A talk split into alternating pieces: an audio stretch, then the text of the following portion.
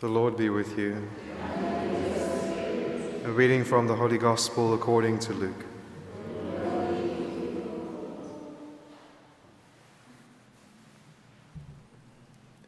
Jesus saw a tax collector named Levi sitting at the tax office, and he said to him, Follow me. And he left everything and rose and followed him. And Levi made him a great feast in his house, and there was a large company of tax collectors and others sitting at table with him. And the Pharisees and their scribes murmured against his disciples, saying, Why do you eat and drink with tax collectors and sinners? And Jesus answered them, Those who are well have no need of a physician, but those who are sick. I have not come to call the righteous, but sinners to repentance. The Gospel of the Lord.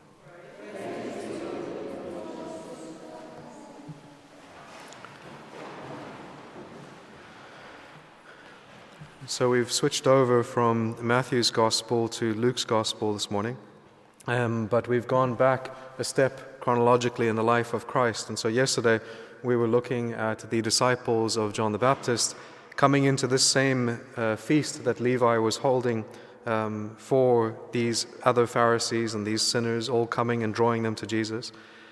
And uh, the John the Baptist disciples come in after this scene, but here is where the Pharisees come in, and they are scandalized at the company that Jesus keeps. And so, uh, what happens here, we can see and we can imagine uh, this uh, Levi, this, this person we know who to be Matthew as well. And so Matthew is a tax collector. He's one of the most uh, hated persons in this town. And so the Lord, who has just healed the paralytic, is now walking through Capernaum. And as he walks, he passes the tax collection office, probably the most hated building in all of Capernaum. And within that building, there is the most hated person, Matthew. He is a betrayer to his people. That's the way in which they look at him. He corroborates and works with the Roman oppressors as they see them, and he participates in that taxation that the Romans have placed upon the people. And so, not only is he working for the Romans, but he has also, as far as they can see it, betrayed his people. And so, he is completely detestable in their eyes. And you can imagine, even from his perspective, as he has taken and maybe fell into this uh, profession, whether it was by choice or not, probably by choice. And as he then grew um, in his kind of his own personal success and his own personal gain, but he also then would have experienced what it was to be rejected by everyone that around, was around him. And at this point, he probably had no way out of this profession. So hated was he by everyone that who would give him an opportunity for change? His reputation has been completely destroyed, somewhat by his own doing, somewhat by the gossip of others. He is hated, and he knows he is hated. And so he sits in this tax office, and you can imagine probably looking in desperation for some way out. And all of a sudden, a way is presented to him not a new occupation, not a new work that he is supposed to do, but a person. The way, the truth, and the life walks past his situation and calls him out from it, calls him out from this trap that he himself has put himself in.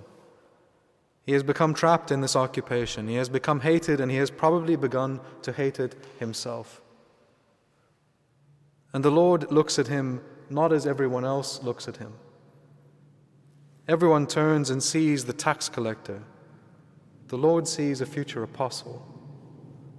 The Lord sees the potential of the sinner that is before him. The Lord sees all those who will be affected by the ministry of this wonderful apostle whom he will now call to himself. Where everyone else only sees the rough stone, the Lord perceives the diamond. He knows that with a certain amount of work and cutting away, what will be produced here is one of the pillars of his own church. And so, as the Lord walks past and he turns to Matthew, he has only to look at him and to say, Follow me. And his own personal desperation for change we can see manifest by the fact that he just simply leaves everything. He chase, he just throws it all aside and he follows after Jesus. He doesn't ask any questions. He doesn't say, Where are we going? He knows that this is just simply a way out. This is his salvation. This is his deliverance from this life that he has become entrenched in, this sin that he has become entrenched in Jesus Christ. The Lord has only to speak two words to him, and the trap that he has put himself in is sprung, and he is free. And he leaves everything and he follows after Jesus. And in celebration, in rejoicing, he throws a great feast. He leaves everything behind at his place of work, and even in his place of where he lives, in his home, he also then begins to give everything. He makes a great feast for other tax collectors and other sinners that they might gather round and experience this same rejoicing.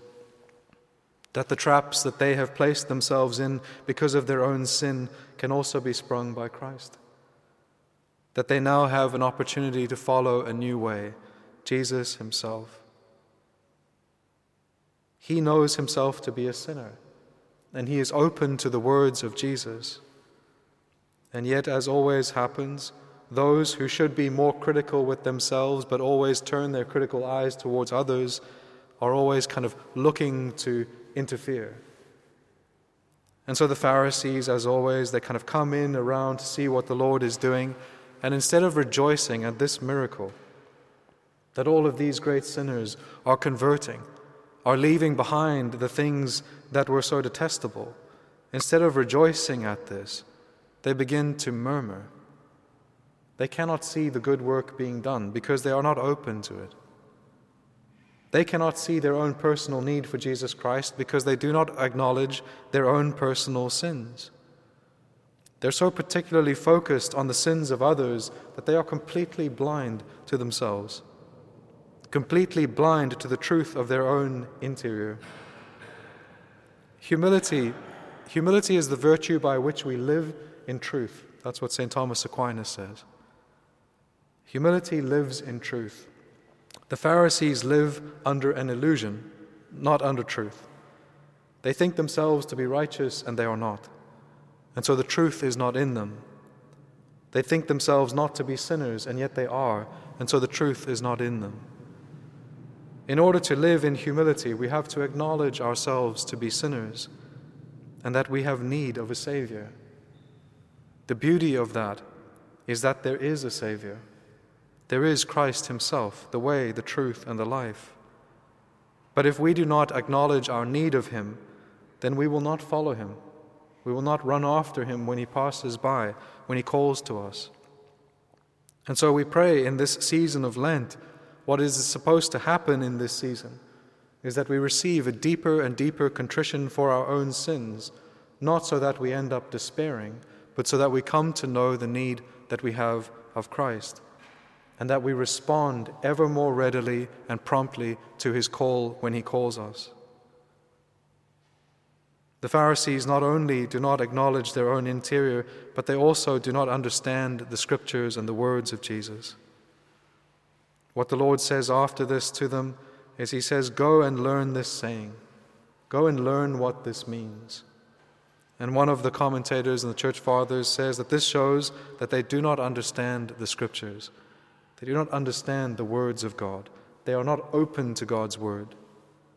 Levi, on the other hand, is open. As he sits there, the Lord has only to speak to him and say, Follow me. He listens, he understands, and he responds to God's word.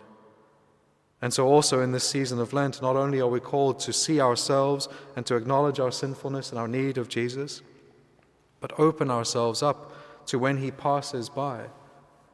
And the place in which the Lord passes us by is here at the Mass. He comes, He is present, He speaks to us through the Scriptures, and He calls to us into an, He calls us into an ever more deeper relationship with Him. Let us pray for the grace to have true contrition for our sins to understand the words of the Lord, to appreciate His presence, and to respond promptly when He calls us. Amen.